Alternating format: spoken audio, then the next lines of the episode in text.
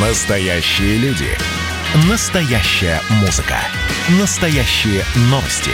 Радио «Комсомольская правда». Радио про настоящее. 97,2 FM. эм. Под капотом. Лайфхаки от компании «Супротек». С вами Кирилл Манжула. Здравия желаю. Согласно статистическим данным, количество покупаемых БУ автомобилей в России увеличилось на 11%. И в этом году эта цифра продолжает расти. Так что не будет лишним вспомнить несколько правил по выбору подержанного автомобиля. На данный момент процедура выбора упростилась благодаря интернету. Существует множество специализированных сайтов. Кроме того, существует огромное количество форумов, на которых автолюбители обсуждают марки и их болячки. Так что только изучив все нюансы, можно звонить продавцу. И мой вам совет – избегайте посредников, у них всегда дороже. При телефонном разговоре необходимо запросить ВИН и государственный номер. Как правило, хозяева машин, чья история чиста, охотно диктуют покупателям эти данные.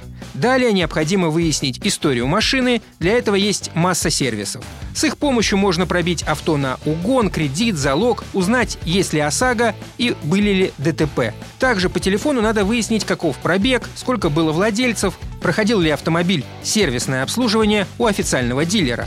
Аккуратно расспросите продавца о том, какие вложения могут потребоваться. Если машине больше пяти лет, а хозяин твердит, что все как у новой, то вероятнее всего это неправда. После этого можно договориться и об осмотре автомобиля. На месте попросите показать те недостатки, которые обсуждались при телефонном разговоре. Проследите за цветом выхлопа. Обратите внимание на износ шин.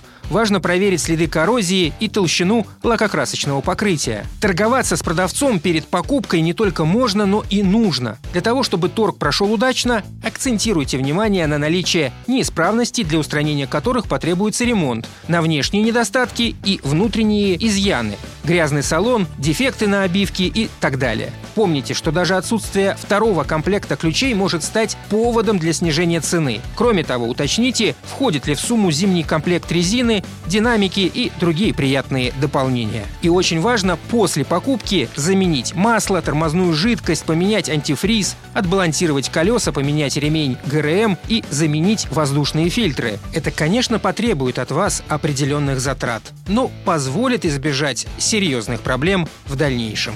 На этом пока все. С вами был Кирилл Манжула. Слушайте рубрику «Под капотом» и программу «Мой автомобиль» в подкастах на нашем сайте и в мобильном приложении «Радио Комсомольская правда», а в эфире с понедельника по четверг в 7 утра. И помните, мы не истина в последней инстанции, но направление указываем верное. Спонсор программы ООО «НПТК Супротек». Под капотом. Лайфхаки от компании «Супротек».